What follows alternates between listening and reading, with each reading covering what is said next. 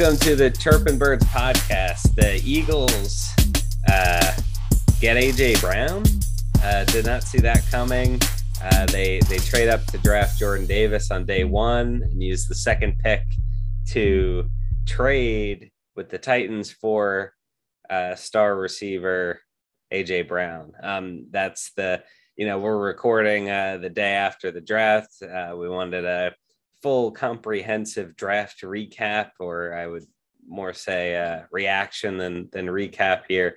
Um, so you know the initial excitement of of the AJ Brown trade may have uh, uh, waned until training camp, but um, that that's that's really the uh, the big news of the draft. Uh, we'll get into all their picks. We'll get into uh, you know value and all that nitty gritty uh, everything you need to know about this draft uh, so far. And uh, before we get started here, Mike, how you doing? I'm doing quite well. I thought this was a very few exciting days for the Eagles. I think, um, you know, they made quite a few impactful moves that I think really changed the trajectory for the team. And, you know, a, a lot of those I was uh, pretty happy about. So, yeah, uh, doing well. Excited to talk about all these picks, the trades. You know how we can't resist it. How are you doing? How are you feeling? I'm good. Um, very very good. Uh, uh, another thing I learned this uh, or didn't learn but re uh, realized again is that moving is very exhausting. Um, we moved Alyssa in uh, to this apartment yesterday it's a rough go of it. I'm a bit sore, but uh, ready to talk about the the draft here. So yeah, well, I, like like a lot of these people that heard their names yesterday, they'll also be moving very soon. Yeah, exactly. Um, very good uh, parallel there. Um, so I I I told I, I, I was saying to you yesterday, I think that the theme of this draft is um, you know, taking big swings, uh, taking risks risks on high upside players. I think um, you know the Negadelphia group can find uh, you know issue with the Jordan Davis pick, and then the the the um, Cam Jurgens pick, and the Nakobe Dean. I think there's risk involved with both um, you know the the player and the the position in the case of uh Jurgens, the draft position. I mean, not not uh, football position. Um, but let, us first get into the Jordan Davis pick. So the Eagles trade up from 15 to 13 with the Texans. They jump the the Ravens, who were uh, in many mock drafts and draft sims and all that stuff projected to take Jordan Davis. So they, uh, the Ravens have uh, had the 14th pick. So and, Eagles, and even Calais Campbell after the fact yeah, said that he, he thought the Ravens were going to get him. So yeah, he was kind of he was kind of penciling in Jordan Davis as a Russian mate. The the, defensive line. The Ravens front office really pissed off their star players this draft. The Lamar Jackson tweeting about uh, Hollywood Brown getting traded. Uh, and, and Calais Campbell um, uh, I mean, I guess he wasn't pissed off. Nah, he, he was just but, like, darn, we didn't get the guy. Yeah. Um, but I, I, guess the Ravens players very vocal about their their draft. But anyway, so they they trade they trade up with the Houston Texans from 15 to 13, draft uh, defensive tackle Jordan Davis from Georgia. Uh, they basically swapped first and sent over a fourth and two fifths in this year's draft to do that. Uh, Jordan Davis is six foot six, 341, um, and ran a 4.7840 at the combine. So that's, you know, faster than some receivers and running backs. Um, his, his biggest thing is uh, he's he's a pure athlete. Like he's his measurables are unlike uh, any uh, other from of his size and position. So he was uh, he's sort of like an unprecedented player um, uh, projection wise. I I heard a lot of uh, Haloti Ngata uh, comps, um, maybe like play style, but um, uh, in college. But I, I think you know, the way he was used on the Georgia defense with so many other very good uh, players, um, you know, he was still considered one of the best, if not the best defensive player on that team, which is significant. But uh, on top of that, he was uh, taken out on uh, a lot of passing downs, third downs. Uh, so yeah. typically on third downs, he was an early down player, which you know makes sense. That's when uh, teams know that it's more likely teams would be running the ball. So he was he was seeing the most snaps early down, so first and second, and he would get taken out on obvious passing downs like third down. Yeah, so uh, you know, proven run stuffer, um, but in a pass heavy league, uh, you you hope that he projects and grows into a, a pass rusher as well. Um, so you know, his floor is really just uh, you know deters the run, uh, Vita Vea uh, mm-hmm. type. Mm-hmm. Um, I think his uh, athleticism and and potential uh, seems like a, a good guy, like good personality, could develop into a leader, uh, locker room leader role. So I think all those things are are positive and um, you know evidence that he sh- should have the potential to uh, develop his his game to to become a, a solid pass rusher as well. Um, obviously, you're looking for your edge rushers to be uh, stronger pass rushers, but um, I liked his one quote. It was like two on me, someone's free. Mm-hmm. Uh, um, so uh, I, he's a big team. He seems like a big team guy, or at least he's saying all the right things uh, right away. So um, he hyped up the Eagles fans there at the draft after he was picked. He seems really happy to be here. Um, yeah. So I, what what was your uh, I guess initial reaction? How do you feel about this pick? So first, I'll just talk about Davis and the pick, and then we can get to, um, I guess, what led up to it, kind of how we were feeling about the first round, and ultimately our reaction live to the pick and the guys who could have been the alternatives. Uh, but yeah, Davis, I think uh, he was he was a player that I think um, a lot of draft analysts and fans alike have started to kind of circle their wagons around, similar to last year with DeVonta Smith, as a name that made a lot of sense with the Eagles. We know that um, Howie has a history of like doubling and tripling down on the fact of building along the lines, both offensive and defensively. And through his draft um, availability, he, he's reiterated that. So it, it made a lot of sense. I think he is he fits the bill as like that unicorn of like a player you don't see uh, very often generationally. Like he his size, his athleticism, his traits are um, unique and unusual, and I think it makes a ton of sense uh, to make the trade up and the, the even just the pick. Um, and we we talked about how Fletcher Cox is on the last year of his deal. It seems like this will be his kind of victory lap with the Eagles. Um, Javon Hargrave also on the last year of his deal. I wouldn't be surprised if they brought him back just because he's still young and productive, or at least in his prime and productive. They have Milton Williams there, um, but they, they did need a pick here for the future.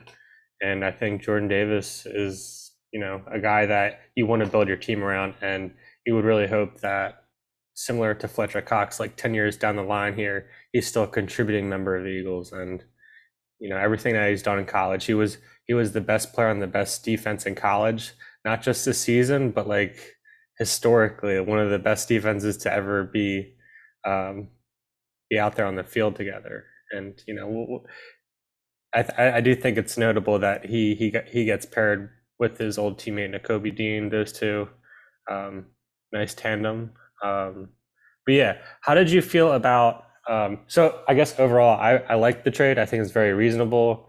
That was a pick that I was happy with.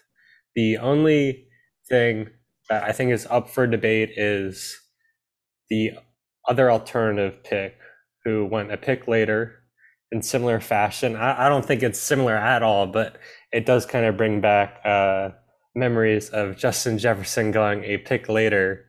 Um, how did you feel about Kyle Hamilton versus Jordan Davis? Hamilton going a pick later to the Ravens, who also, um, interestingly enough, made a big safety investment in free agency with Marcus Williams, who the Eagles were interested in. It appears that Ravens are the anti-Eagles when it comes to safeties. Yeah, I I don't it, it didn't really bother me that much. I think one is uh understanding the organizational philosophy the Eagles have of of uh investing in the the lines. Um and I, I think Kyle Hamilton in the days leading up to the draft uh, was, I guess, similar to Jordan Davis, like the hit the potential issues in in his uh, measurables or in his game were sort of uh, talked about a bit more. Um, he's uh, he ran like a slower forty. Uh, he he's not necessarily the um, you know, there was one sideline to sideline highlight he had, but I think um, generally he's not the sort of chess piece like Malcolm Jenkins type uh, safety that they they value uh, so highly. So I I think um, you you know the the Reagor Jefferson thing was so glaring because they played the same position and you can directly compare them. Uh, I have always been a bigger D line guy than secondary guy, um, especially safety. Well, I guess uh, you know my the only jersey besides um, one I got for uh, free that was a Carson jersey is Brian Dawkins. So maybe I shouldn't say uh, I'm I'm a, a, bigger. I'm not a big safety guy, but um, it, I, I think it it was a glaring need and it's a more exciting pick to pick Jordan Davis. So uh, between the two, I think it didn't it didn't really bother me that they uh, picked him over Kyle Hamilton. I think if they picked Kyle Hamilton and let Jordan Davis uh, go to the Ravens, um, I think that would have been a little less exciting mm-hmm. Uh, overall. Um, but yeah. I, I, do I do think it speaks to a bigger point, which um, gives me a little more calm about the team is that they th- this entire draft like they've had their their guys they've had their their vision for the draft and they you know went out and executed it with intention and i think that that's a reassuring thing whether or not their vision is correct or will pan out is you know to be seen but i think it's um, confidence building uh, in the the front office from a fan perspective that they have their plan and they executed their plan exactly as eh, as well as you know it could have gone right. um, so uh, agree or not i think that you know you give up uh, you know three extra picks basically to to get Jordan Davis, and then you trade two two more picks, so you're you're giving up five picks, uh, or I guess you're spending six because you're you're you're getting the the pick back for Jordan Davis, but so six picks for Jordan Davis and AJ Brown. Uh, we'll get to AJ Brown, but um, you know I think overall I'm not gonna really have much of a reaction to Kyle Hamilton going the the pick later. Um, but I think there were a couple guys in that range that they were interested in. You know, like it, it went uh, Garrett Wilson, Chris Olave, Jameson Williams right before the, the Eagles traded up. So um, those were all guys that the Eagles could have been in on. Um, so, yeah, yeah. I, I, I, yeah, I agree. I think like I do feel better that they're on the clock and they had their choice of Davis and Hamilton. I, I think just knowing that they saw both and they chose the one they did rather than getting the one that remained like the Ravens, but who knows, maybe um, you know, I'd be curious to know like what the Ravens what the Ravens board was. Maybe they had, Davis ahead of Hamilton, and it was just Hamilton was the highest player on the board at that pick. Um, but just briefly, yeah, you you mentioned like the flow of the first round leading up to number thirteen. Interesting. Uh, we didn't we didn't see any quarterbacks. It seemed like the the, the league was even lower than uh, draft the consensus draft Twitter was on, which is kind of surprising. Uh, yeah, nobody went before, which is kind of a bummer. It looks like um, the edges went very early. Um, I think I think people were generally surprised with how teams approached the tackles. It didn't seem like they're as feisty as anticipated.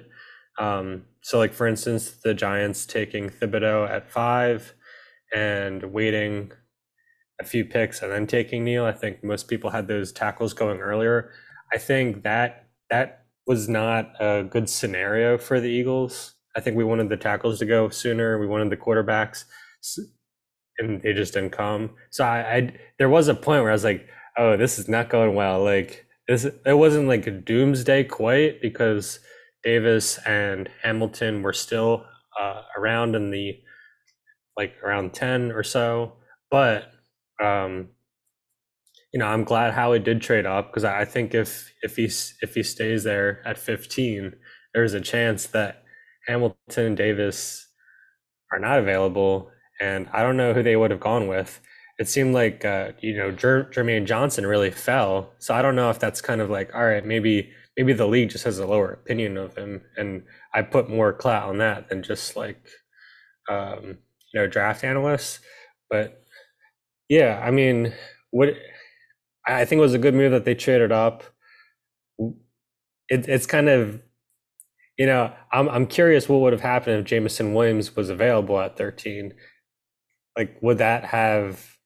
I mean, I don't think they they they make that pick and then go on to trade for AJ Brown. Like that doesn't seem to make much sense. So um, I guess we can talk about that now. But did you have any like? Did you want to talk about kind of that sliding door moment? Like if if the Lions don't make that trade up for Jameson Williams, do you think the Eagles take him, or do you think they bypass him and still go with Jordan Davis and continue with the trade a few picks later? Yeah, I think um, I I forget exactly when when the trade happened. Uh, I feel like it happened around pick 10 or 11. So, what Howie said was the trade that we'll get to in a minute was contingent on a contract negotiation. Would they no, I mean, I'm, I, I'm, I mean the trade up for Jordan oh, Davis. Oh, I see, I see. Like I, I, I, if I remember correctly, it happened before the Lions pick. Yeah, uh, it did. So you know that tells me that Howie must have had the intel that um, the Lions were going to pick Jameson Williams, and they clearly didn't have a trade partner in the in the Jets or or the you know the Saints picked uh, they the Saints traded up uh, with Washington um, to get mm-hmm. Olave at eleven. Yeah, which so, was kind of a strange. It, it was strange to see Drake London uh, let's see, was he the first wide was, receiver? Yeah, he went. Yeah, I mean that that's crazy. We were kind of like nervous of like the Eagles taking him in the first and that was like a really would project. But yeah, I think that the big splash rumored trade up was uh, if Sauce Gardner fell to six and they would trade up. Um, Ike Ekwonu and Evan Neal, I think, were projected as uh, you know, the three, four, five range. Mm-hmm. I, I, saw a lot of Evan Neal to the Giants at five. Um, so with Walker Hutchinson going as we expected, but three four being Stingley and, and Sauce Gardner, uh, that that you know picks three and four were bad for the Eagles in, in that it took two of their guys off the board. One yeah, three, and, four, five. And, really? Yeah.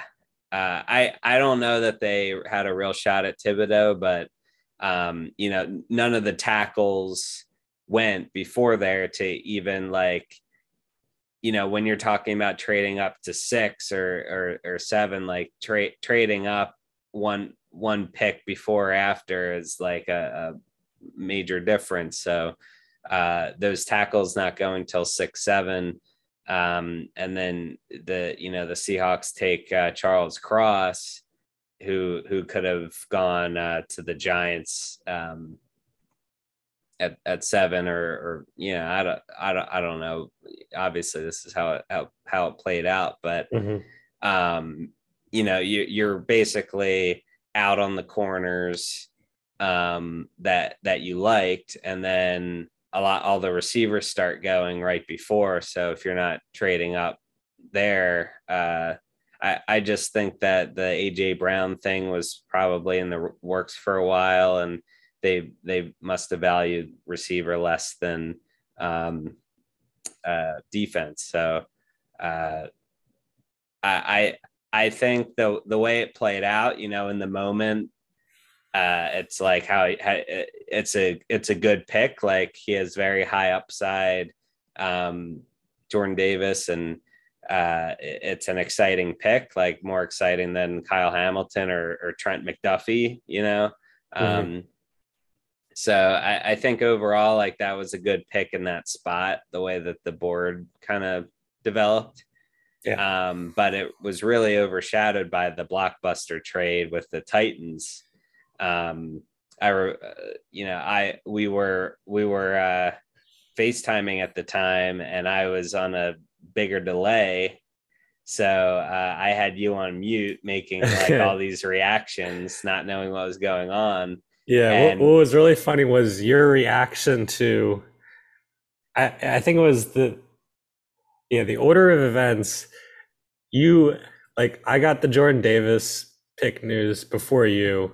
You saw the Lions trade up, and I think you're really hoping Jameson Williams was going to fall to the Eagles, and then you saw the Lions pick Jameson Williams, and so you, from from where I was watching, it looked like you thought the the Lions had like swooped in front of the Eagles, who were planning on getting Williams, and on top of that, a few picks later. Um, you know, I get I get the brown news and it hits you like a few minutes later, but in those few minutes I'm like, you're gonna lose it. Like, I didn't think that this was a possibility. Like I don't like I know there was Deebo Samuel trade rumors, and I was like, yeah, I don't think that's gonna happen. Like that that would just be too costly, like as far as trade compensation. And then on top of that, the contract extension I think was going to be uh, like a little nutty, but lo and behold, Howie goes and makes a huge trade, gets a star wide receiver. We're not they talking finally, about drafting one. Yeah. They finally uh they finally got a a star a star receiver. Um a proven one, yeah. But I, I think proven yeah, not no shade to no shade, no shade to, to DeVonta Smith here. Yeah, I mean he's uh entering a second year. I think uh for him to be a star receiver, you know, that uh, that comes with doing it consistently. And you know, AJ Brown's been in the league for three years. He's had two thousand plus yard seasons, um, and the the you know I don't know how many touchdowns uh, DeVonta had last year, but uh, his uh, the the fewest touchdowns AJ Brown's had in the season was last year with five. Um, but yeah, I I I remember like wait not not knowing what could possibly have happened and then I saw on the ticker that the Eagles weren't there anymore and the Titans were there and uh and uh, I was just like trying to think why why would they trade with the Titans and uh or why would they trade back uh when like Jermaine Johnson was still on the board and uh, you know, Trent McDuffie at the time and Karlaftis, like all these guys we were talking about. And uh, and then it hit me that like, you know, they they would trade uh 18, which they probably would have drafted a receiver at, uh, whether it be Burks or uh, you know, reach on Pickens or whatever. I don't know um, uh, for for AJ Brown, and I I think it hit me like a second before the announcement on the on the TV, and uh, yeah, it was like that was crazy. Yeah, so they they trade 18 and 101, uh, their late third round pick, I believe, from the Saints, and they get AJ Brown, and contingent on that trade was uh, the agreement to a four-year, one hundred million dollar extension with fifty-seven million guaranteed. Uh, so yeah, twenty-five AAV uh, certainly puts him in the top chunk of the league, I believe. Um, I want to say that that's similar money to Tyreek Hill, but we we know he is he's very young. He's 24 right now. He'll be 25 when the season starts. Um, yeah, you mentioned he has three years so far in the league. He's he's on his uh, he's on the last year of his rookie deal. Um, so that again, that extension doesn't kick in until next year. So we do have him for the next five years minimum. So as age 25 to 29, so solidly in his prime. Uh, was a Pro Bowler in 2020, and as far as um, and Howie was asked about this, as far as like the Titans being willing to let their star receiver go, um, we did get to see a reaction from the Titans coach Mike Vrabel. He did not look too pleased, but just connecting the dots here, it seems like the Titans, who are kind of cap strapped right now, especially because of Ryan Tannehill's contract, which is kind of funny. Um, I don't know what his contract looks like, but I imagine he just has such a high cap number this year because it's not like stretched out into future years. But it just seemed like they weren't willing to open open the piggy bank for him. Um, I want to say in their discussions, like they weren't even that happy to go over like twenty a year. Obviously, you know that well, AJ, AJ Brown said that they were wanted to pay him under 20 a year. I yeah, I mean like that's 16 just, a year. Yeah, I mean that doesn't even sound like that's like ludicrous. If if you look at the market right now, like the people who are making like what did, what did Christian Kirk get? Then he gets 17 a year, like something that, like that. That market has moved big time. Um, and we'll see that whenever Deebo Samuel gets traded or gets an extension. Same with Terry McLaurin. So I think the Eagles getting out in front of it, accepting the reality of where that market's going and what you have to pay a star receiver. Um, and I, I, do think we, we saw that in the draft, like teams who are unwilling to make that. Uh, I think that's why that run on receivers did happen, like with the London, Olave, um, Jameson Williams, Jahan Dotson, which I thought was an interesting name to see so early in the 1st mm-hmm. um, but the Eagles get the real thing. They trade for a proven commodity in the NFL, a guy who they don't have to project. Um, I thought it was interesting hearing Nick Sirianni uh, talk about him since he saw him on the other sideline twice twice a season for a few years with the Colts. Um, so he's, he's seeing him up close and personal. He knows what he can do. And um, as far as a build, like he's uh, AJ Brown, 6'1, 226. So like a very big physical receiver, similar to Deebo Samuel, and um, definitely fits that like prototypical X, a guy who can go up and get a ball, but also incredibly shifty, a tackle breaker, a real like highlight machine, and yeah, I, I'm still like, I think because like the draft is like so long, and this like there's so much content and like so much things happening to different teams, like it feels like people did kind of like, oh yeah, the Eagles trade for AJ Brown, next pick. Like it doesn't yeah. seem like the league has uh, absorbed this trade, and I think um, over the course of this offseason, I think Eagles fans will kind of go through ways like, oh yeah, we have AJ Brown. What the hell? Like yeah. we just got a Pro Bowl wide receiver, and at that draft capital, like I'm I'm completely happy to give 18 and 101 and give him the the contract extension because like it honestly, if you want to have that player, it's either like roll the dice, get in the draft. You might hit that like once every four or five years if you continually um, roll the dice. And I think the Eagles are like, we're not going to do it again this year. We're going to go out yeah. and get the real thing. And they'll have and, to pay him anyway. So exactly. Yeah. Uh, eventually, if he turns into AJ Brown, so like um, Titans went and they got Treylon Burks. The best case scenario is he he turns into AJ Brown a few years down the road and you'll have to pay them. So I know right now their cap, maybe that's prohibitive, but I'm glad that the Eagles capitalized on it. And I'm just super excited that AJ Brown is an Eagle. And I think he's going to be a great, a great, he'll make a great tandem with um, DeVonta Smith and Dallas Goedert. And I'm just very excited because I think this really changes the Eagles' offense in a very big way. Yeah, and I think it's also um, a, a positive that he'll translate into this offense uh, very well. Like he was the number one receiver on a team with Ryan Tannehill that ran the ball like I don't know, 40 times a game with Derrick Henry. I mean, granted, Derrick Henry was hurt most of last year or half of last year, whatever it was. Um, but, you know, uh, the Eagles being the number one rushing team in the league last year, you know, a, a running quarterback, like all these, uh, a quarterback unproven in the passing game uh, thus far in his short career. Uh, AJ Brown's had had success. He made the Pro Bowl a year where Derrick Henry was uh, breaking out uh, as well. So, you know, he's had a lot of success in a on a on a team that is very run heavy, that has a average quarterback. Um, so I think that'll translate pretty well in, to the Eagles offense, who um, you know could be very uh, uh, explosive this year um, and and may transition to a more pass heavy uh, offense depending on uh, Jalen Hurts' progression.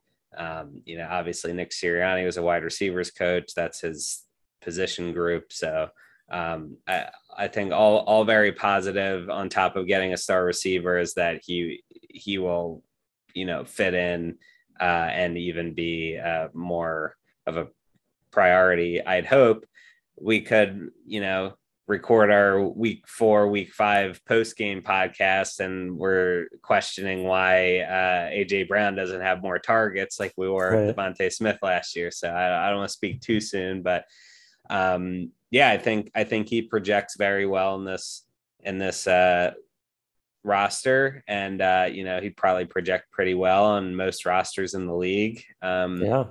So uh, he's also best friends with Jalen Hurts. There was yeah. the uh, the Instagram story of I want to say maybe like a week before the draft that he and Hurts were like doing some drills or working out together. So I it seemed like there may have been some uh, some breadcrumbs out there. He, um, I, I saw that they went back to AJ Brown's draft day right there on the couch when he received the call, Jalen Hurts. I, I wasn't aware that they were so so friendly and close. So I think that's cool. Um, over the draft, we we saw the, the Eagles make a few um, moves that were supportive. Well, not supportive, but like it seemed like they're they're t- making a concerted effort to go out there and give Jalen Hurts like a guy that he knows. Um, and the last thing I'll mention, um, who gets eleven? You know, Zach That's Pascal. AJ Brown's number. Yeah, Pascal. He has it right now. I I, I same, think same that, wide receiving uh, room. Who wins we, it? I think 11's run its course uh, for the Eagles, so I I would be much happier with uh, Zach Pascal keeping 11. Let him have the bad mojo or juju or whatever you want to say, and uh, uh, give AJ Brown a new number. You know, Bryce got a new number when he came to the Phillies. I, I like the new I like the new number, like fresh start uh, type thing uh, with uh, you know coming to a new team. Uh, that's that's my vote. But uh, let let's. Uh, you have any other AJ Brown stuff? I feel like uh, I'm good for now. Yeah, it's very very exciting. Uh, we'll we'll check back in with him in training camp. I, I suppose. Like I, I don't know. It's just they have he's on the team. Like that's yeah. that's I'm great. curious when his press availability will do. Yeah, it's like he wasn't drafted, but he's definitely part of this draft class's efforts. Yeah, I mean they they needed to draft a, a receiver, and uh, they spent 18 to basically do it. Um, so you know they they were going to spend 18 anyway. So they basically filled that second first round pick with AJ Brown. Uh, and they only cost them a third basically. Um, but yeah, so in the second round, uh, with a few guys uh, on the board that at least I liked, uh, number one of all, uh, George Pickens, a receiver from Georgia.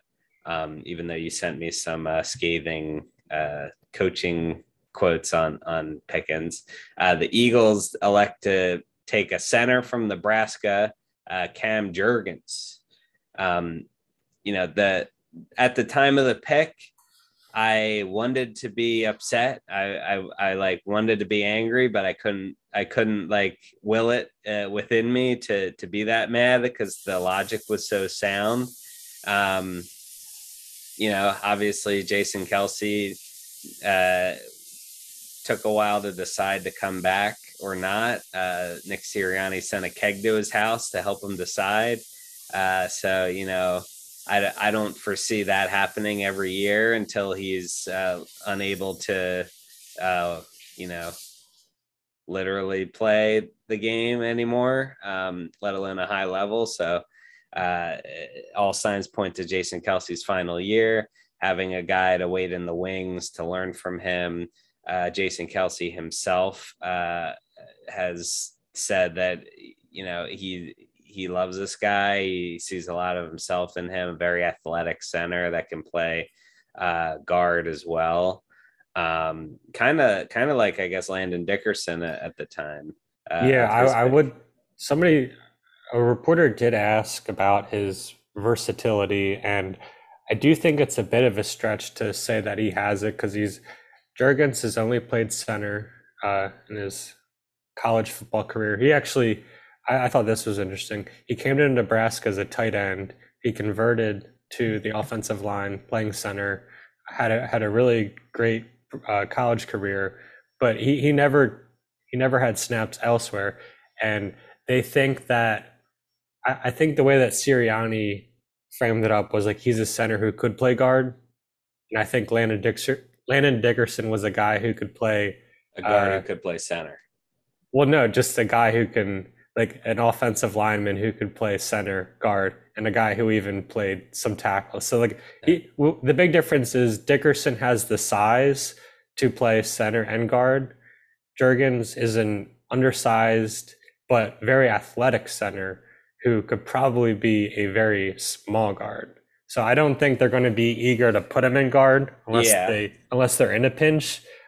And I think that's kind of the the debate or the criticism of the pick is this is a guy who will most likely, like best case scenario, he has a red shirt rookie year behind Jason Kelce.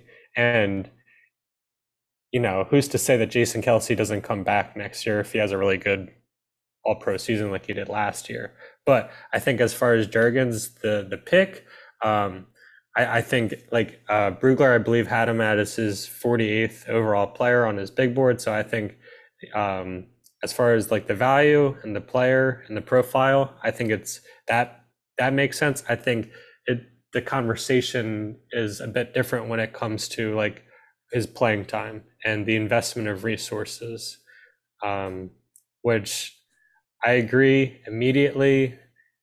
I think that that may be where you dock some points if you feel so inclined. Like I would like to see a second rounder having day one snaps.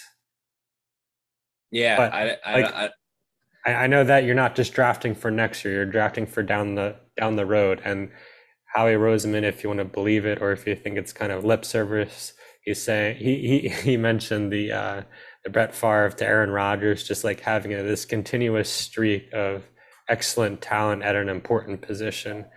I think that may be overvaluing it a bit, but also I would be lying if I said that I didn't want the Eagles to be picking best player available at 51, and it seems like Jurgens was that.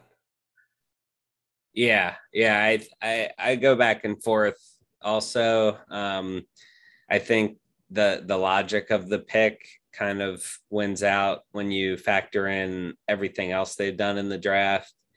Um, you know, draft uh, rounds two and three were, were day two. So uh, I think similar to the, they picked Jordan Davis, you're kind of like, you know, that's good, but I don't know. And, and, and you're kind of like waiting to see what they do with 18 and then they, they blow 18 out of, out of the water.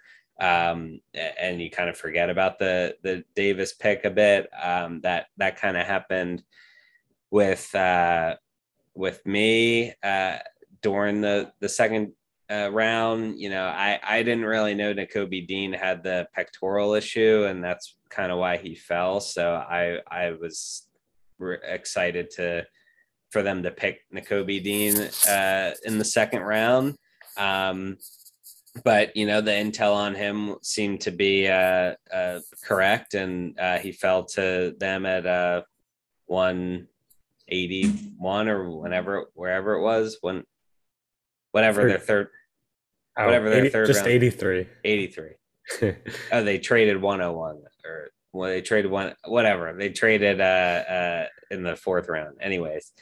Uh so you know, I, I think getting Nakobe Dean in the third round and you can get like the center of the future, hopefully. Like if Jurgens ends up being the center for the next 10 years, uh, then that's a really good pick. So um uh, I think that fits the theme of you know taking taking risks uh, for for a, a bigger payoff. Like if he if he's going to be their center of the future, then that that's a good that's a good pick. Um, taking a center in the second round, I think, is tough. Um, uh, so It's certainly a tough sell to the fans, but I think it's like like it's one of those things where it's like, all right, you like it kind of feels like it's the vegetable moves, like, all right, nobody's gonna like this, but like it's the smart thing to do in the long run. I, and I think you could you could make the argument that like it is probably too eager of a pick, especially knowing the the miracle the miracles that Jeff Stoutland has been able to pull off. But if he's the highest rated player that you have on your board by a large margin, I, I think like that's when it comes down to you trust your scouts, you trust the front office to do the work to identify the players who will, you know, help build your team and its future. So I like they they seem to be happy with the pick and I think that's good. Like it didn't feel like they were like uh ambivalent about it. And just just real quick, uh, Tyler Linderbaum, he went uh, 25 to the Ravens, the consensus consensus first center in the draft. Some teams, it was reported, had Jurgens higher than uh, Linderbaum. So Jurgens is a really good prospect, and I think they had Jason Kelce on on some network uh, live at the time of the draft, and um, the I forget who who the uh, the announcer speaking with Kelce was, but like you could tell he was really uncomfortable that they just drafted what appears to be the center of the future. And Kelce's like, oh no, like the Eagles, like we were on the same page. Like they asked me to take take a look at some tape, and like I like we we both agree that Jurgens was the guy that over the past two or three seasons, like he's the guy that I think most mirrors my game, my talent, my playing style, and I think like I, you know, I'm I'm thrilled with this pick. So I, I do think taking uh, Kelce's evaluation, like to me, that does that that makes it feel better to me that like not only does it have his seal of approval, but like this guy's on the same page with the staff when it comes to the future at the position. Yeah, and uh, I think it also goes to you know all that factors into uh, him being a guy that they targeted and and picked. Uh, so you know it's their organizational vision that they executed uh, with with intent, and I think you know the other teams in the city like the Flyers feel extremely aimless and have for quite some time. The Phillies felt very aimless for a long time uh, until uh, you know going after and getting guys this offseason. So uh, you know the Sixers were aimless until they they processed. So I think cons- taking into account like what a organizational you know process can look like uh, this one gives me a lot of confidence that they have their guys and they go after them and they get them and uh, you know, it's the boring pick, but it, the logic is there. Uh, so overall, I think knowing that they what they do in the third round and and already you know you could argue that it's already a great draft from the AJ Brown and Jordan Davis uh, first round. So um, you know I think this pick looks a lot better taking the full draft into account. Mhm. Uh, I did see a uh, chart or graph on NFL Network that like 66% of the players in the league uh, right now are third round picks or beyond. Um, so I think that that chart, you know, I didn't look into it too hard. There's a lot of draft coverage from the weekend, but um, it's probably skewed. Like, you know, not everyone on the 53 man is going to be a first round pick. Uh, so just by numbers, yeah, by the that, numbers game, that, like that's that falls that's in line true. with. But uh, the point that the the analysts were making was like you need to find value in the later rounds also because if if you're not if you don't hit on the first or second round, you're you're kind of screwed. So, um, you know, I've for whatever value you can take out of that chart, like I think it, it's kind of you know a, a, a sort of centering uh, uh, thought of like you know you're putting all your value into one player in the first round or in the second round or something to guide the future of the franchise, which uh, is true in in a lot of cases, but also uh, you need your later round picks to hit like you know Jordan Mailata or uh, I don't know. I mean Zech McPhearson hasn't done much. Uh, Rasul Douglas ended up being uh, pretty solid. You know, he's an NFL player. He's a third round pick. Um, you know, that kind of thing. Yeah, that reminds me of that like kind of that tweet we see every year where it's right right around the, the end of the draft when they say like the most Hall of Famers by round is the undrafted free agents is like yes well that's that's how the numbers work out. Yeah. Like there's an infinite there's like a borderline infinite amount of undrafted free agents just by the virtue of only like 250 some players get drafted each year. Like there's triple that undrafted free agents. Yeah. Yeah. So uh, let's move on to the third round. Um, as we mentioned, the Eagles draft linebacker Nakobe Dean from Georgia. Uh, he was projected as a late first, uh, early second, but he fell to the third round because of his uh, pectoral injury. Um, the Eagles announced that he would be at a rookie camp next week, so he seems to uh, have not, I guess, needed surgery or uh, you know, wasn't as serious as other teams read. there were a lot of quotes with the Eagles medical team and uh, going back and forth and and uh, triple quadruple checking like is this uh, going to be a concern and mm. um, uh, you know both both him and both Nakobe Dean and the Eagles don't seem like uh, his injury uh, concern will last him you know more than just the short term so um, he I think his biggest um, trait is his leadership. He was the the captain of the best, uh, one of the historically uh, best college defenses. Um, he, you know, there was this uh, clip of him, uh, you know, chewing out his uh, his linebacker mate on one play, and then his, his uh, I forget um, Tindall. Yeah, Tindall. Um, uh, and then he made a play on the next uh, play, and then he kind of talked him up a bit uh, after that uh, positively. So he he seems to be a, a good personality, a, a, leader in the locker room, and uh, you know they they haven't really had that since Malcolm Jenkins. I, I think uh, Fletcher Cox is kind of um, you know, on his way out, uh, lead more of a lead by example, less vocal guy. Uh, Malcolm Jenkins was the vocal guy um, in, in, that locker room. Darius Slay is a veteran, um, but he's a, a bit you know, sort of like a goofball uh, a bit. Uh, he's not necessarily like that Malcolm Jenkins type leader, Brian Dawkins type leader in the locker room. So I think that Nakobe Dean could be that kind of guy if he develops into a, a strong player. Uh, so that's that's one uh, element of, of the pick that I like a lot. Um, also, he's very quick. He he can rush the passer, drop back in coverage. Like he's very versatile. Yeah, he does a lot. Um, yeah, I mean, I think he's. I think a lot of people would say he he's certainly on the short list of like the biggest steals of the draft. I think it is a, like it is still like a murky situation. You know, I'll take the Eagles and Nakobe's word at what they're claiming, which is like they're unconcerned, they're unbothered. Like, you know, you get nicks and bruises, but um, you know, there's 31 other teams in the league that seem to be way more um, cautious of picking him.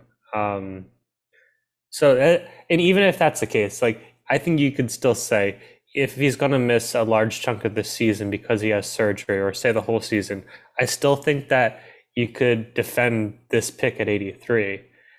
Like like you said, he was a guy that may have gone at the tail end of the first or the early second if um, if there were no concerns injury wise. And the, my understanding is this this came up in preparation for the combine. Like he he had uh, the pec strain, and because of that, he didn't um, do any of the drills or measurements. So like there were some questions. And he is about, only twenty one. Like if he misses his age twenty one to twenty two season, mm-hmm. and is a very solid player for ages 23 through, you know, 30, then that's a great pick. Yeah, and the other knock on him is that he is undersized. He's 5'11, 229. So he's not like he's not like the biggest like traitsy type linebacker, but like you said, he was the heart and soul of one of the best college defenses ever. Uh, I do like the fact that he's getting paired up with his old teammate, a guy who, you know, Davis was kind of the guy clogging up the middle. So Nakobe could knife through and find the running back or get to the quarterback. So I do like that. And the name that's been compared to Nakobe as like a projection is Roquan Smith, who is a very good uh, Pro Bowl linebacker with the Bears. And uh, going back to his draft, he was the guy who was taken pretty early in the first round. So I think maybe you look at him like you, for whatever reason, you got a significant discount on the player and I think he's he's certainly like the linebacker of the future for the Eagles. I like what they did with Kyzir White and you know Reddick, not traditionally a linebacker, more of an edge guy, but like I, I like what they've done with that group. They've certainly propped it into a more legitimate group. And yeah, Nakobe Dean, I think you know there's certainly a risk involved here. Other teams weren't willing to go there. I think it was smart for the Eagles to make the move. A lot of people were saying like, "Dang, like every pick." in the second third round, like, why isn't Dean going? So I was happy. It seems like the Eagles traditionally don't take that player, but I'm glad. I'm glad we finally got one. Yeah, he kind of felt like, you know, the these picks where you know Jon Dorenbos made the uh, announced the pick, um, and it just felt like you know he Nakobe Dean's falling, uh, and you, you just know like similar to the Jordan Davis pick, you just know like what who the Eagles are, are taking at the time, and that feels like a classic, um, you know, like a successful Eagle pick. Um, but maybe that's just because you know your your guess aligns with reality, so you feel a little better about it. And by you, I mean me. Uh, I feel a little better a bit better about it. The the jur it, it feels like it's either you know exactly who they're picking and they pick them, or they pick someone completely like unexpected, like the Hurts pick, the Reagor pick, the the Jurgens pick this year. Hmm. Um, mm. So uh, I I don't know if that makes him a, a future like great Eagle, but uh, it, it was exciting to see Jon Dorenbos come up. Uh, know that Nakobe Dean fell and they they picked him uh, immediately with the 83rd pick. Um, uh, moving on here, the Eagles trade uh, pick 154 to the Jaguars for 188 and 198. Uh, they traded up from 188 to 181 uh, to select linebacker Kyron Johnson from Kansas. I think they announced him. Uh, they announced him as a linebacker, but he's an edge rusher or the other way around. So I think he was I, listed as a defensive end on at least ESPN. Yeah, I think so. He was. I want to say he's he had five years at Kansas because of the COVID season, and I want to say for most of his time at Kansas, he was um, listed as a traditional linebacker, and I think his last year he played kind of that Genard Avery role as the Sam linebacker guy who was kind of you know c- coming rushing from uh, the stand up position. So yeah, I'll be interested to see what the Eagles do with him. They, they announce him as a linebacker. I think he falls in line with uh, the Haason Reddick role, a guy who may be listed as a linebacker, but will see his fair share of snaps rushing the passer. Um, he's six foot two thirty one. He ran a four four at Kansas's pro day. So like a guy, he's he's he's got some speed. Um, I know he was a guy at the Senior Bowl who turned a lot of heads. I think the, uh, Andy Weidl even mentioned like that's where he caught our attention in a big way. Um, but yeah, he was an off-ball linebacker and an edge rusher towards the tail end of his time at Kansas. Um, yeah, I think he's another guy who um, I think they have him pendant as a guy who will have a pretty big impact on special teams. I don't, you know, again, this is, uh, you know, this is pick 181. I do think it's interesting they traded up seven picks. So I think it was a guy that they've that they identified as a guy that they really wanted. Um, yeah, I'm curious to see what like where he'll land in the the pecking order in either the linebacker room or the edge rusher group. But I think he seems like a guy that they kind of have tabbed as maybe like a Shaun Bradley type way, and that they're thinking like he'll, he'll be an immediate contributor on special teams, and anything beyond that is gravy. You know, if he can develop into the legitimate backup for Reddick, I think that would be cool. But again, six round pick here. I think once you get this deep into the draft, you're really looking for like even the smallest contributors. And even when you're thinking about the 53, like, you know, he's it's not a given that he'll make it. He could be a practice squad guy. But yeah. I think they like him because of his traits. He's got that speed. He's got, you know, he's smaller. Like he doesn't really have the size, but I think they like uh, the motor, the speed. Yeah, I think um, they they clearly value that Genard Avery type position. Uh, obviously, didn't work out with Genard Avery. I forget where he went. Uh, uh, maybe Denver or, or that's Singleton. But um, so I, I like that they are taking another stab at it with a late round pick. Uh, you know, I think that's a smart thing to do, and and you know they're not I, they traded for Genard Avery if I'm not mistaken. So they're not really wasting that much uh that many assets to try to replace that that role. And they have Haason Reddick now. So yeah. It kind of reminds me of last year's Patrick Johnson. Oh yeah. Yeah. Well another Johnson. We wanted a Johnson uh, edge rusher and we got one uh only it's not uh, from Florida uh, State, but from Kansas anyway. So uh, their final pick in the draft uh, at 198, they draft tight end Grant Calcaterra from SMU, same school as Shake Milton, uh, by the way. Uh, do you want to? I, I I I missed this pick as I was moving, so you know, late late uh was the seventh or sixth round? Sixth round? Yeah this, is, yeah. this was a few picks after uh Kyron. So yeah calcaterra he was a guy who so he had kind of two stints in college football. Earlier in his uh, college football career he was at oklahoma. Um and at that time um i want to say it was probably 2018 or 2019 he was thought as like an eventual guy who could be a day two prospect um, he's a smaller tight end, but he, has got some.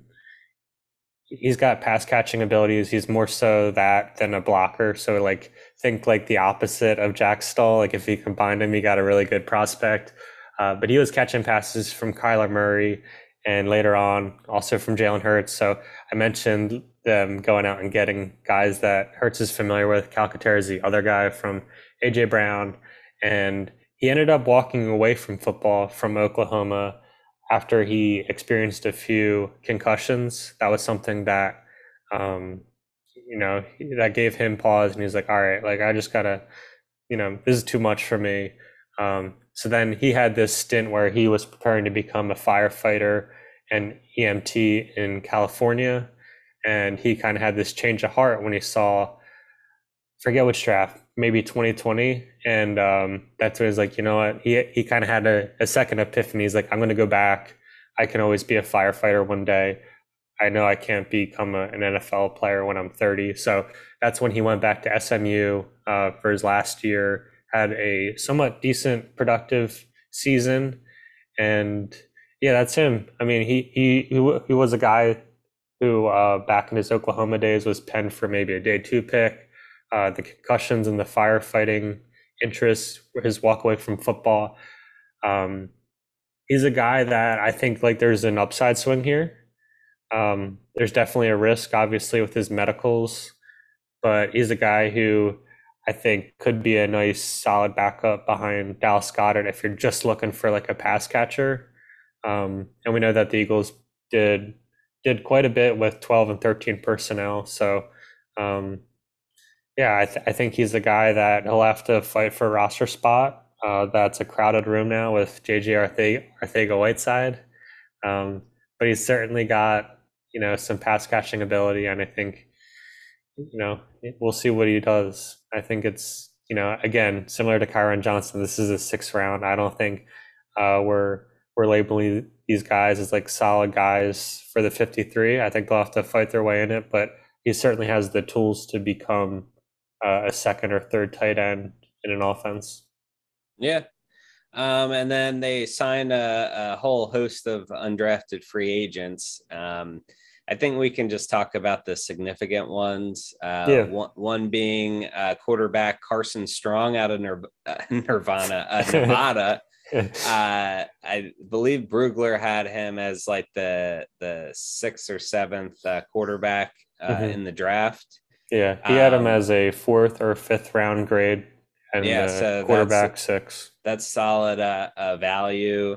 Uh, I think the the the book on him is he's not mobile at all, and he's had knee issues. Yeah, um, his his knee thing, like just looking at it, like he's got like Sam Bradford knees. It sounds like yeah. like he has a d- degenerative knee issue that like he's had. um What is it? Like I don't know. He he he has some sort of like pins in his knees, um, and he's had to like drain it a few times. So I don't think that's something that'll ever quite be right. But um, he he's got a big arm. He's he's immo- immobile. So again, uh, with Calcaterra and Jack Stoll, he's like the opposite of Jalen Hurts. He has the arm talent. He doesn't have a whole lot else, uh, but a cannon for an arm.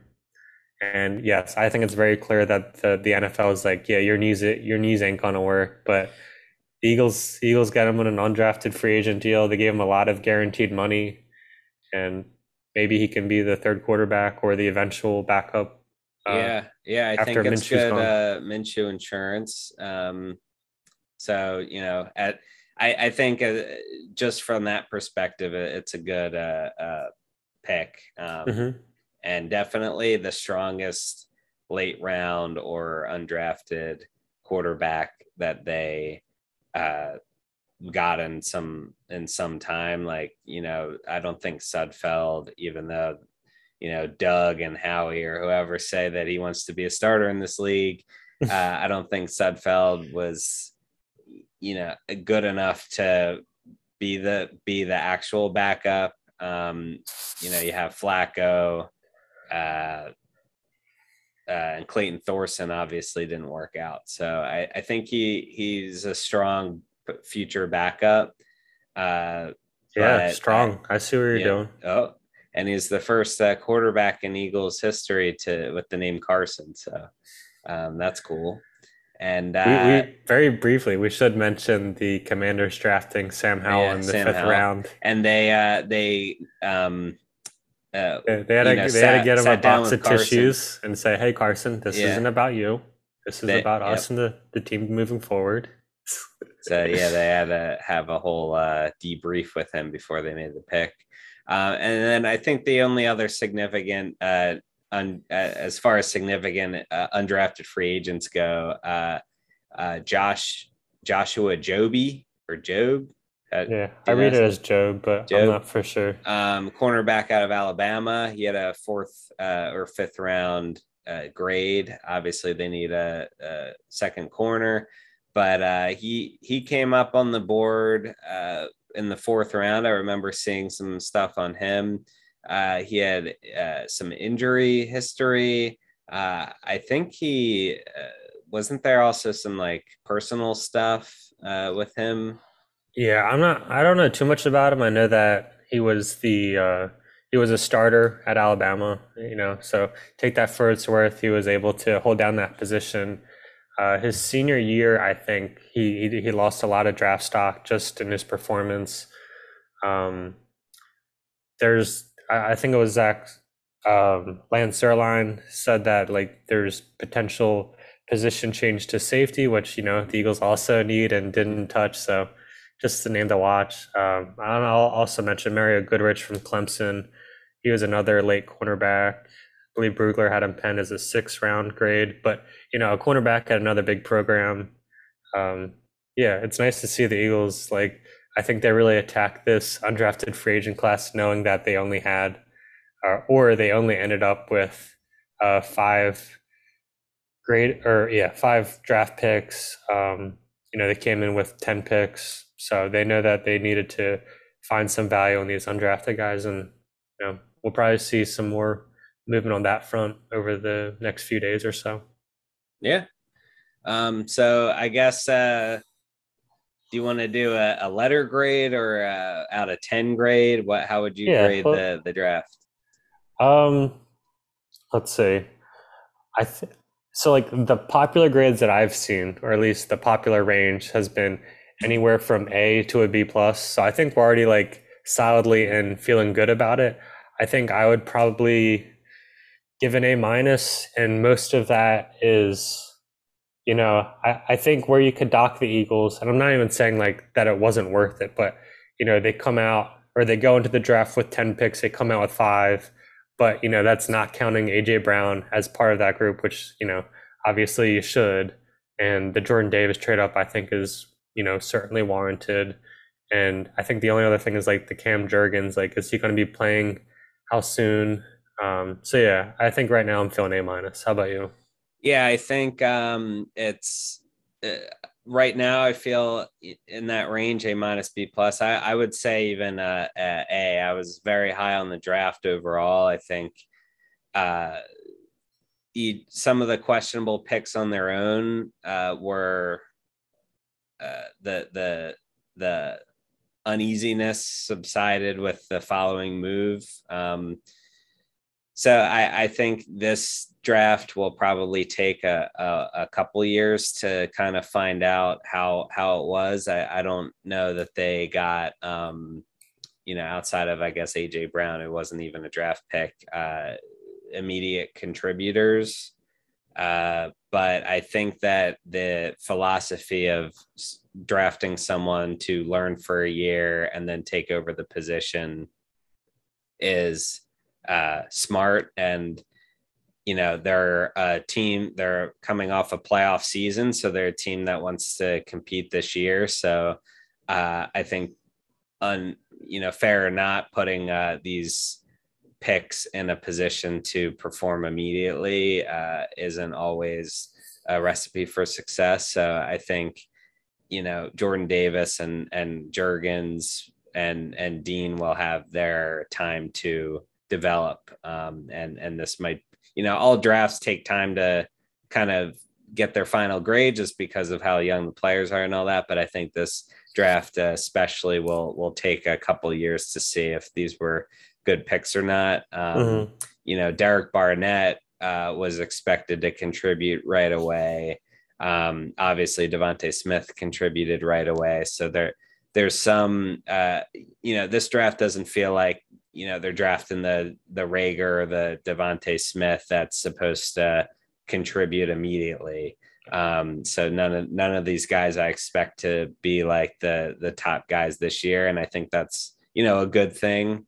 Um, going back to like Lane Johnson and Fletcher Cox, I don't really remember um, if they you know started right away. I remember Lane Johnson had the suspension for the uh, PEDs or the uh, or a substance, whatever, illegal substance, vitamin, whatever it was. So I remember I was kind of down on him at the time, but I also was very uh, much less knowledgeable about uh, football at the time as well. So um, you know the I, I, would say a minus, a a a flat out A uh, is my is my grade, and and you know we'll see. A lot of these guys are developmental. Um, kind of guys, I guess. Yeah, and I, I, think the last thing I'll mention is like they just didn't do anything in the secondary.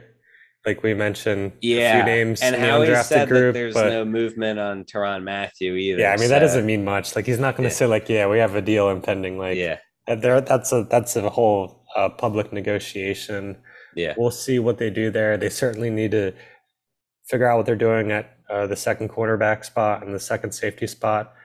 So that's something yeah. that they'll really need to attack and we'll see if they can do a good enough job right now it feels like it's that's going to be the number one uh, yeah. spot teams are going to attack so yeah all right so uh, i agree uh, we'll we'll be back uh, when there's something to talk about uh, i think we're entering the dog days of the off season here not much to prepare for until training camp so um, hopefully there's a safety or corner signing uh, soon that we can talk about. But uh, for now, uh, for Mike, I'm Ian, and thanks for listening.